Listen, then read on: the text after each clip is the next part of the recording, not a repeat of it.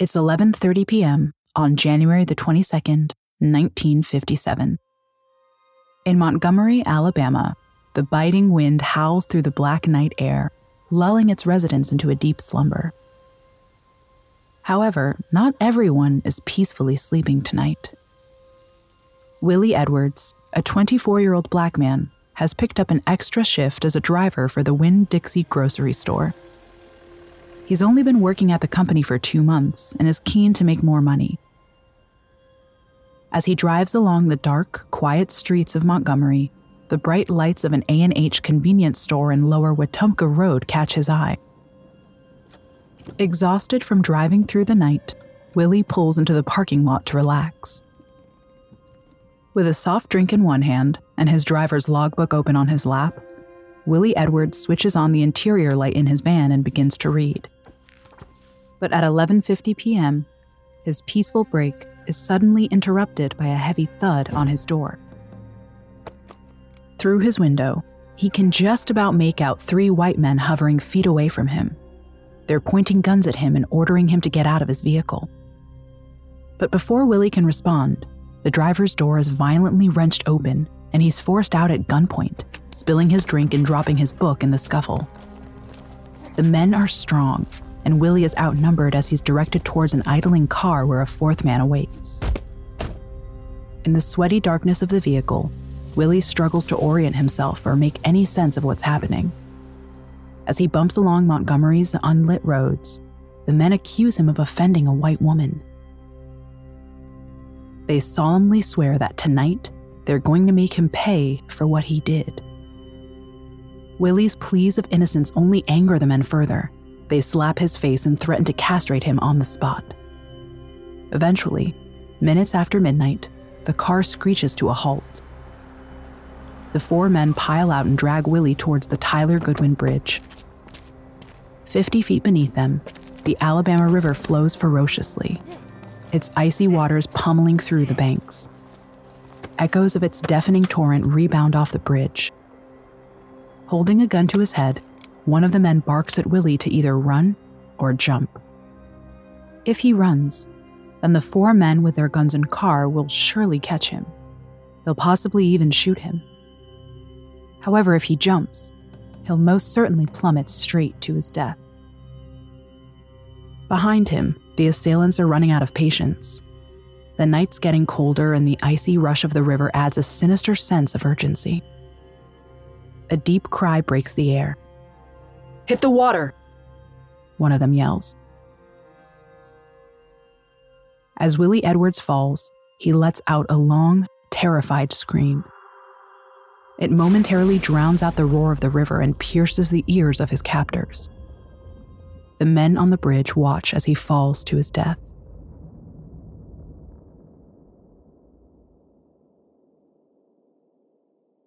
The murder of Willie Edwards is another cruel victory for the Montgomery Ku Klux Klan.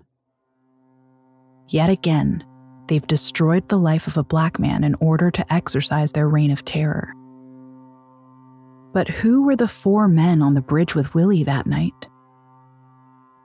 Three decades will go by until an ex-Klansman finally reveals the truth in a chilling deathbed confession.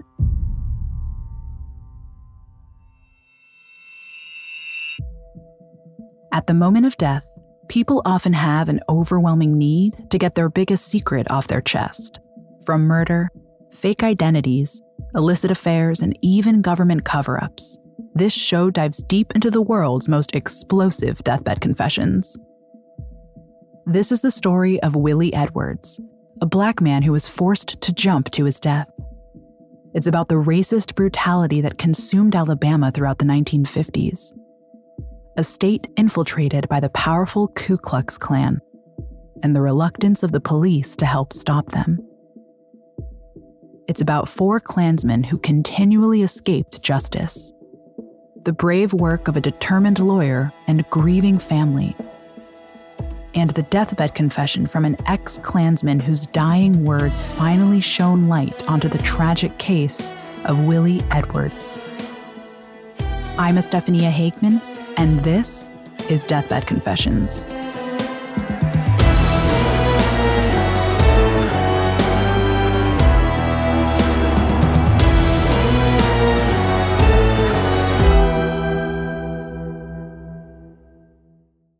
It feels like we're all being told to go on this diet, take that supplement. Ozempic will give you depression, but you know what'll cure that? Weed. Or you could try to balance your hormones. At Science Versus, we're like, what the f*** is going on? Forget the crap online and listen to Science Versus. Just the facts. Oh, and a bunch of stupid jokes. What is a ghost's favorite fruit? Booberries. That's Science V S. New season out on Spotify soon. During the nineteen fifties, Alabama is a hotspot for civil rights activism.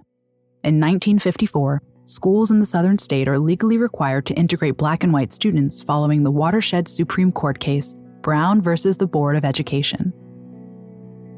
Meanwhile, the state's capital, Montgomery, is a regular feature in national headline news. The actions of Rosa Parks, as well as nineteen fifty-five's bus boycotts, draw in significant attention. However, while the topic of equality rushes through the state, a dark, disturbing opposition begins to fester. The Ku Klux Klan. Angered by the progress the civil rights movement is making, Klan membership explodes, and white supremacists viciously torment Alabama's black residents. The home of Martin Luther King is vandalized while his wife and newborn daughter rest inside. Reverend Shuttlesworth, a black activist, suffers four separate murder attempts by Klan members, and bombings on black buses repeatedly injure innocent passengers. Due to the widespread fear and terror of the Klan, the group rarely receives any punishment.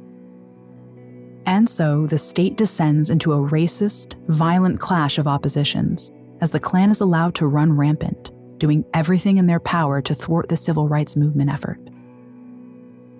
When Willie Edwards is abducted and told to jump to his death in January of nineteen fifty-seven, the four Klansmen presume his story will simply die with him. But they're mistaken. From the moment Willie's family hears about his worrying disappearance, they vow to discover what happened. And in the decades that follow, they'll fight to bring justice to his name. It's January twenty-third, nineteen fifty-seven. In a small house in Hope Hull, Montgomery, twenty-three-year-old Sarah Jean Edwards wakes to the pale light of dawn shining through her bedroom windows. She rolls over in bed, expecting to feel her husband's warm embrace, but instead, she finds his side cold and empty. Her high school sweetheart and father of her two young daughters, Willie Edwards, is not laying next to her. Sarah considers his unexpected absence for a few moments. She remembers that Willie took an extra shift last night for Winn-Dixie and told her he'd be driving a new route through Sylacauga, a town approximately sixty miles from their home. But he was due to have finished hours ago and should have returned home by now. Sarah heaves herself out of bed, struggling against the discomfort of her pregnant body. She's expecting her and Willie's third child in just a few months. After kissing her two daughters a quick goodbye, Sarah hurriedly shuffles the few blocks of their rural community to the home of her father-in-law, William Edwards Senior When she explains the situation, Edwards Senior agrees that there's reason for concern. Willie is a reliable husband and father who provides well for the family and dotes on his beloved wife. It's completely out of character for him to disappear like this without a trace. Of course, Sarah and Edwards Senior are all too aware of the sinister dangers that lie in wait for Montgomery's black men and women. They've heard stories and even witnessed cruel attacks by the Ku Klux Klan. Refusing to panic until they have reason to, Sarah and Edwards Senior embark on a search for Willie. Edwards Senior drives his car along Willie's route, keeping his eyes peeled for any trace of his missing son. And then he sees something that makes a shiver run down his spine. Eerily abandoned in the empty parking lot outside of an A and H convenience store is a Winn-Dixie van. The driver's door swings ajar in the cold morning wind. An empty can rattles on the floor. Discarded crumbs of food are littered throughout the front seats, and Willie's wallet and logbook rest by the driver's seat. His father doesn't need to look twice. It's clear that something terrible has happened, and he quickly draws the heartbreaking conclusion that his son may have been murdered.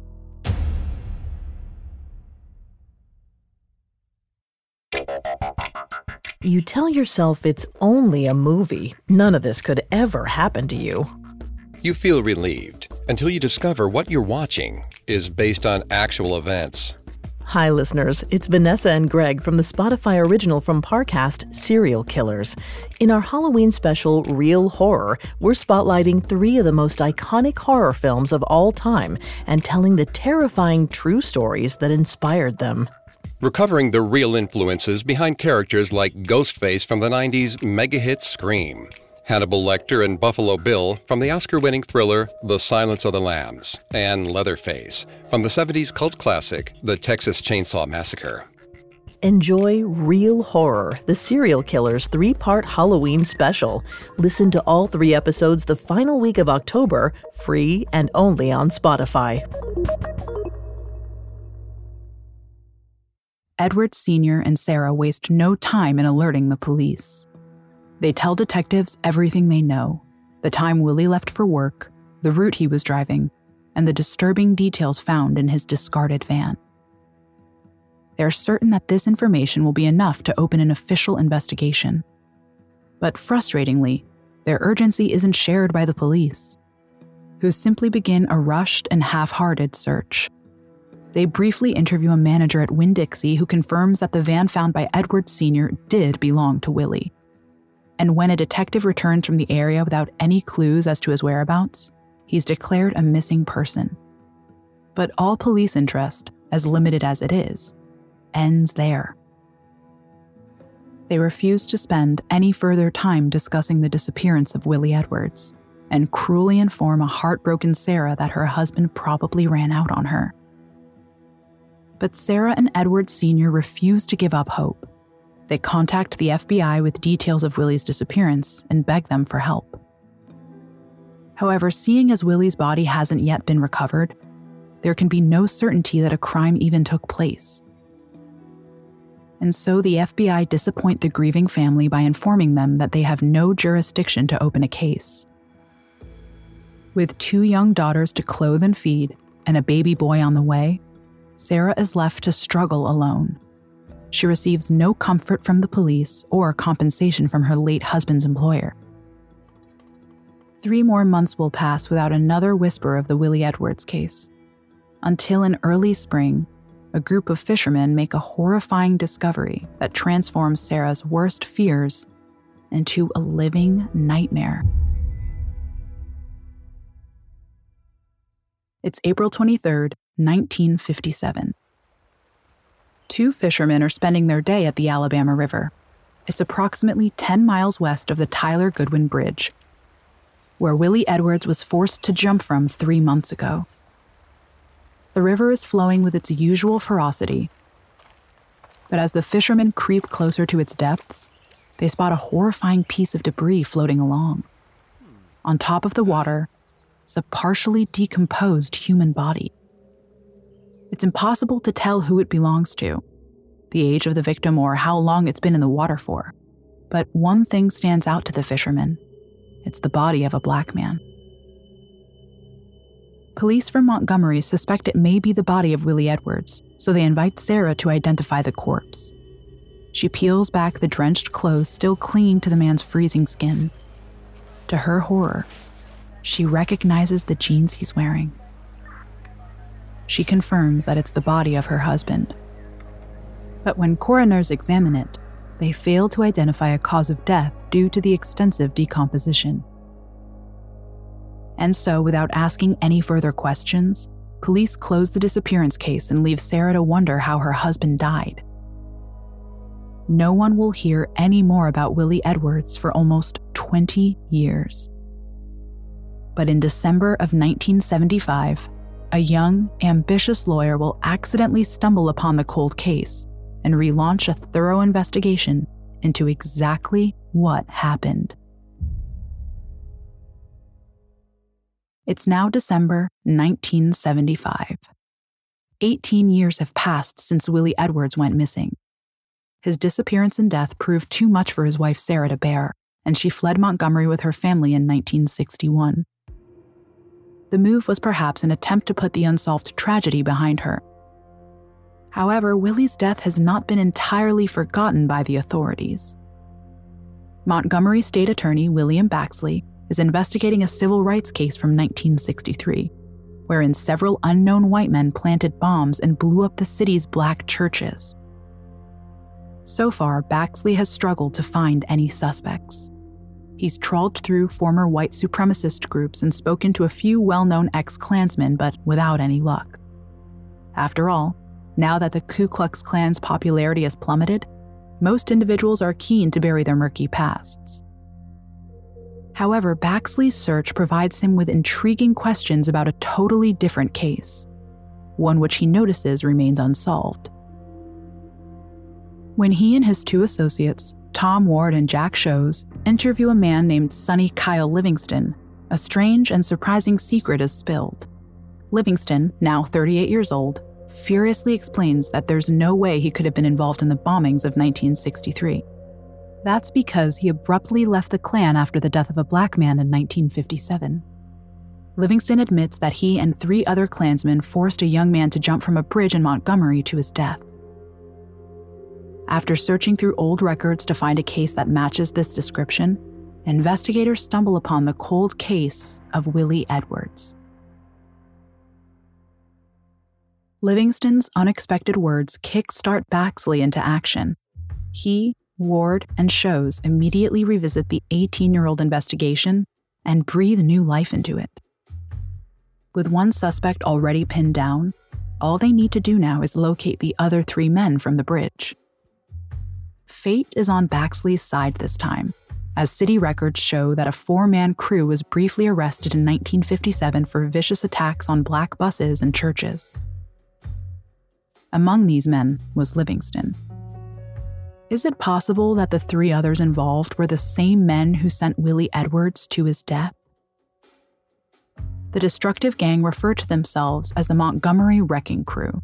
They were part of the United Klans of America, and consisted of four men: Kyle Livingston, Raymond Britt, Jimmy York, and Henry Alexander. Baxley quickly discovers that each man has a chilling history of hate crimes. Livingston is a former Klan leader who bombed numerous black churches with his friend Raymond Britt, and both repeatedly escaped justice due to a collection of powerful friends in high places. Henry Alexander, meanwhile, gained media attention for throwing burning cigarettes and rocks at integrated buses, and even fired a thirty-eight caliber pistol at a pregnant black woman. Less is known about Jimmy York, although Baxley's team are certain that he too was an avid member of Montgomery's Ku Klux Klan. With the four men's history of racial violence, Baxley suspects they were involved in Willie Edwards' death.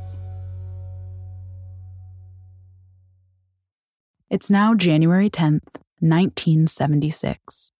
In Montgomery, Assistant State Attorneys Ward and Shows have traveled to the home of Jimmy York, one of the men from the Montgomery Wrecking Crew. If they can get York to admit to being involved in Willie's death, the case against the four men will be extremely strong, and justice might finally be on the horizon. But unfortunately, York is not their best hope. He's now seventy-one years old and suffering from the damaging effects of a stroke. He warns the police officers that his memory has deteriorated significantly in the past few months, and admits he can't remember much about the night of Willie's death in January nineteen fifty-seven. However, he can recall a few details. To begin with, he confirms the attorney's suspicions by admitting that he was a Klansman during the nineteen fifties. And on the night of Willie's death, he claims to have been enjoying an evening at the house of his fellow Klan member, Henry Alexander. While there, he remembers that, quote, somebody mentioned that they were going to straighten somebody out.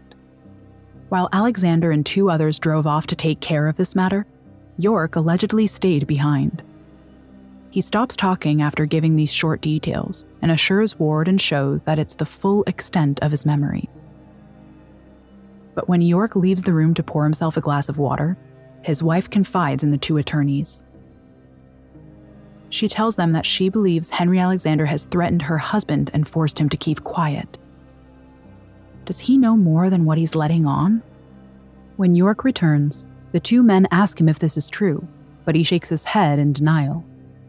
The man he's most afraid of is actually Kyle Livingston, the individual who admitted to leaving the Klan after the death of a black man. York signs his statement on January eleventh and hands it over to the assistant state attorneys.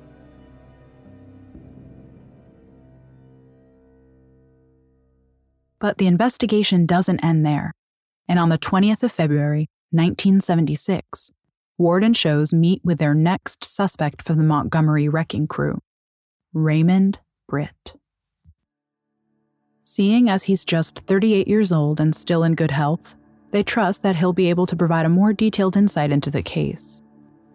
After just one hour of interrogation, Britt breaks and confesses everything he knows. According to Britt, he joined the Klan in nineteen fifty-five, aged just sixteen, when York, Livingston, and Henry Alexander were already members. On the night of January twenty-second, nineteen fifty-seven, he received a telephone call instructing him to meet at Alexander's house. Allegedly, Alexander explained to the three men that their task was to look for a black Winn-Dixie driver who allegedly offended a white woman. They were going to make him pay.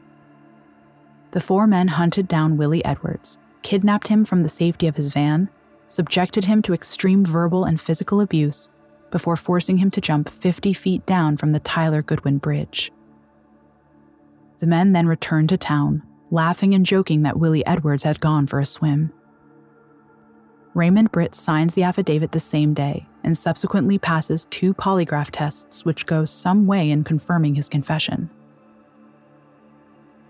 He's then granted full immunity against prosecution in return for this testimony. Two out of the four suspects have given the lawyers some version of the events surrounding Willie's death. And even though she remains adamant that her husband wasn't involved in the murder, Diane Alexander has told Baxley's team that Henry is an ex-Klansman. But Baxley's work cannot stop here.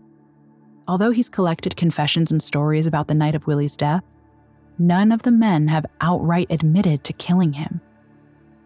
Baxley needs to take the case to trial in order to prove that they're guilty of murder. It's March fifth, nineteen seventy-six. In a Montgomery courtroom, Livingston, York, and Alexander are undergoing their preliminary hearing.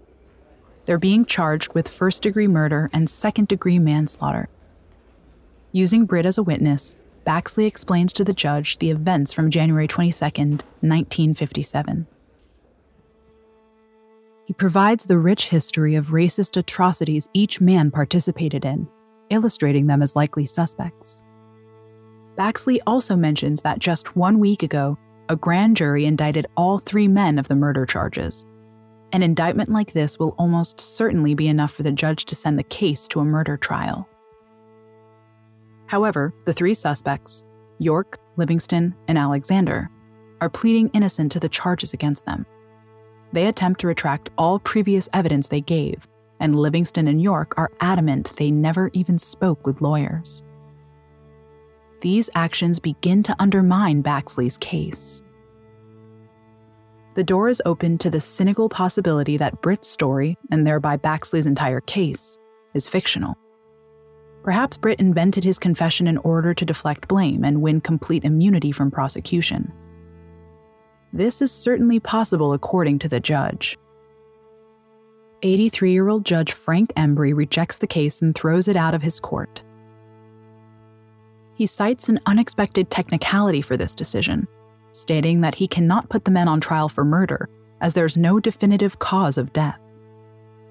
But Baxley doesn't want to give in and immediately appeals the court's decision, only for it to be thrown out yet again just weeks later. This time, Judge Embry makes another strange and controversial claim to support his rejection.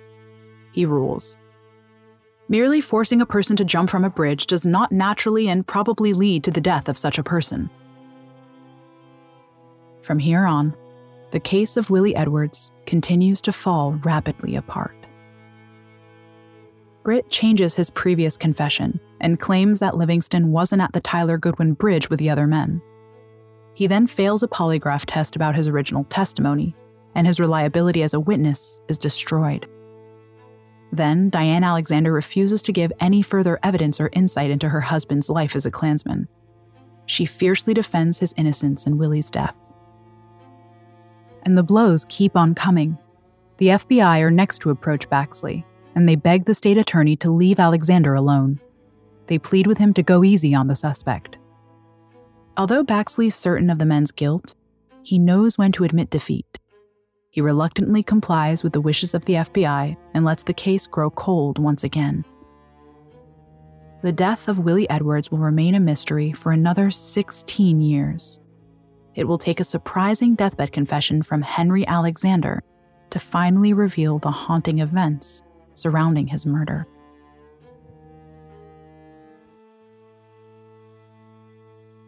It's November twenty-seventh, nineteen ninety-two, and in Montgomery, Diane Alexander is quietly working in her beauty shop. Her store is empty this morning following the Thanksgiving holiday, so she's startled when she hears the door swing open. Looking up, Diane sees her husband, Henry Alexander, limping slowly towards her. Henry Alexander is unwell. He's now sixty-three and suffering from terminal lung cancer. His body is crippled by pain, and they both anticipate that the end will come soon. Alexander surveys the empty shop carefully, as if checking that the two are completely alone.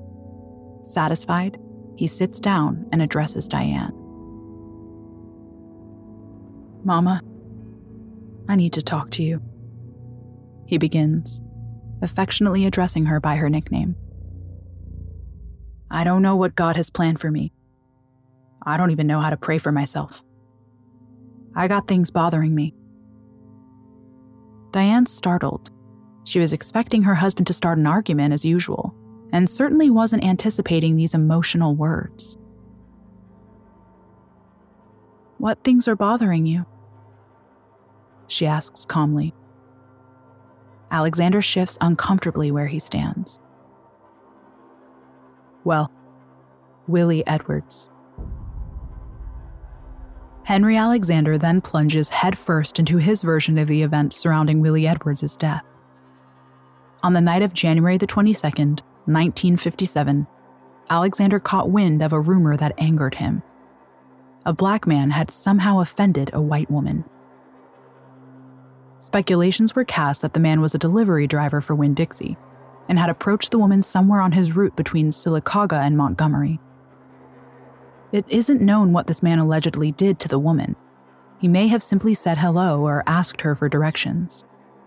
This was the only information Alexander had, but it was all he needed. That night, he telephoned three of his friends from the Montgomery clan, Livingston, York, and Britt, and drove them along the very same route where he'd heard the incident had occurred. Little did Alexander know that the driver who usually drove that route was sick that night, and Willie Edwards had taken his shift. Willie had never before driven through Sylacauga, but the one time that he did would be his last. As soon as Alexander caught sight of Willie's stationary Winn-Dixie van, he told his men to seize its driver. Despite Willie's desperate pleas to spare his life, Alexander commanded them to continue with their plan. Heaving their firearms, the four Klansmen dragged Willie onto the Tyler Goodwin Bridge and presented him with two chilling options. He could either run, or he could jump. "I didn't think he would jump," Alexander admits to Diane. "If he'd have run, they would never have shot him." Alexander shamefully adds that it was he who catalyzed the death of Willie Edwards. "That man never hurt anybody. I was just running my mouth. I caused it." The confession of Henry Alexander leaves Diane shell-shocked. She was aware of his Klan membership, but never suspected him of being involved in Willie's death. Diane is perhaps overcome with fury and shame, too disgusted to look at her husband. Fixing her eyes firmly on the ground, she asks him how he's been able to live with this horrific guilt. Alexander replies that there has not been a day in his life where he hasn't thought about Willie Edwards. His horrifying actions have haunted him for thirty-five years, and he's tried almost everything to cleanse himself. He got baptized, joined a Bible study group, spent sleepless nights in tears praying for Willie Edwards, and one time he even came close to confessing to a priest. But getting cold feet when the confession was on the tip of his tongue, he backed out and simply shrugged that he'd done nothing real bad. On December twenty-fourth, nineteen ninety-two, shortly after confessing to the murder, Henry Alexander dies. But his shameful secret continues to consume Diane.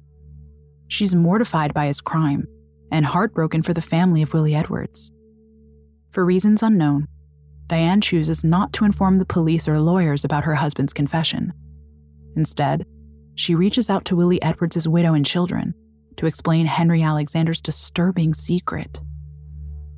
Still suffering from decades' worth of painful grief, the family of Willie Edwards take action immediately. It's May twenty-second, nineteen ninety-seven. Melinda Edwards, one of Willie Edwards' daughters, has recently been contacted by Diane Alexander. Diane shared the details of her husband's confession and offered to meet with the family. But although Melinda graciously accepts Diane's heartfelt apology, she wants more. She craves to see justice served for her beloved father. That's why today she reaches out to District Attorney Ellen Brooks and asks her to look into her father's death. Fortunately, Brooks is sympathetic to Melinda's pleas and agrees to take a look into the old investigation. Her first priority is to ensure it cannot be thrown out of court again, as it was by Judge Embry in nineteen seventy-six when he claimed there was no cause of death. So Brooks sets about establishing exactly what killed Willie. She gains permission to exhume his body and hires a medical examiner to perform a post-mortem analysis. Perhaps unsurprisingly, considering he was found in the Alabama River, they rule that Willie died by drowning. But something is different this time, perhaps due to the evidence presented by State Attorney Baxley all those years ago, or maybe because of the marks of impact on Willie's body from hitting the water. The medical officer announces that the manner of Willie's death was homicide. Willie Edwards' case is now a murder investigation. In an attempt to right their past wrongs, the Department of Justice recently pledged to reassess all cold cases from the civil rights era. Brooks is optimistic that this will give her the chance to take the case to a courtroom trial, but it won't be easy. Jimmy York died in nineteen seventy-nine, Henry Alexander in nineteen ninety-two, and Raymond Britt in two thousand two, shortly after retracting all of his previous testimony. The only remaining witnesses are Livingston, who refuses to return to Montgomery, and Diane Alexander, who pleads the fifth in a bid to avoid legally incriminating her late husband. It will be an uphill struggle to their long-awaited victory. In nineteen ninety-nine, two years after reopening the murder investigation, Brooks is ready to bring Willie Edwards' case to court. In front of a grand jury in Montgomery, she and her team present thirty-six exhibits and seven new pieces of testimony. They analyze and review an impressive wealth of records, summaries from the Alabama Attorney General's office, the U S Attorney's office, the state's Department of History and Archives, as well as the updated autopsy report. And this time, over forty years since the murder, and more than twenty years after Judge Embry threw their case out from his court, justice is granted to the family of Willie Edwards. The grand jury find that Willie was murdered by members or associates of the Ku Klux Klan. It's the first time that the Klan has been directly held responsible for his death. However, the victory isn't as sweet as it should be. The jury claim that they cannot find enough evidence to convict a specific person or persons of the crime. Despite the acknowledgement that Klan members were responsible, no individuals are found to be guilty. Livingston, York, and Alexander escape justice yet again. It's an exasperating conclusion to the trial. Sadly, any hopes of achieving further justice for Willie Edwards are dashed in two thousand thirteen. In a letter written to the Chief Criminal Section on July the ninth, the state of Alabama formally requests for the case to be closed once and for all. Acknowledging that the statute of limitations has now expired and most of the witnesses and suspects are dead, the state believes there is nothing more to gain from further investigation. Frustratingly, the Chief Criminal Section agrees. The murder investigation for Willie Edwards is officially closed. However, his legacy still lives on. In Willie Edwards' hometown of Montgomery, he has been immortalized. His name is engraved on a memorial at the Peace and Justice Center alongside four thousand other victims who died by lynching or racial violence between eighteen fifty and nineteen sixty. The Southern Poverty Law Center have published a book titled Free at Last, which tells Willie's tragic story for everyone to read. Thanks to the family and friends of Willie Edwards, his name and story will never be forgotten.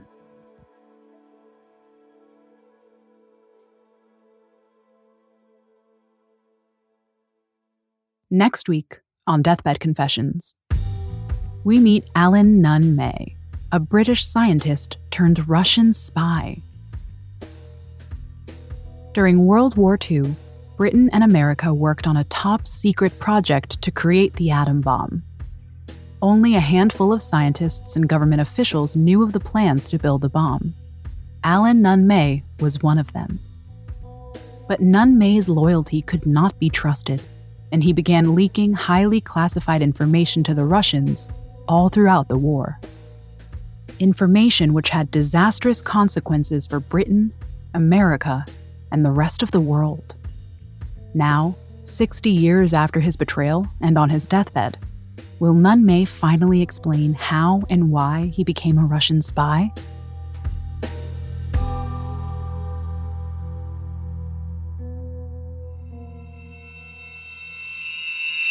Deathbed Confessions is a Spotify original from Parcast, produced in partnership with Noiser. Executive produced by Max Cutler, Drew Cole, and Pascal Hughes. Developed by Julian Boireau for Parcast. Series produced by Addison Mugent. Associate producer Nicole Edmonds. Written by Nicole Edmonds. Supervising editor Jane O. Sound design by Matias Torres Solé. Sound supervisor Tom Pink. Edited by Carla Flores and Rob Plummer. Mix master by Cody Reynolds Shaw. Music by Oliver Baines and Dory McCauley.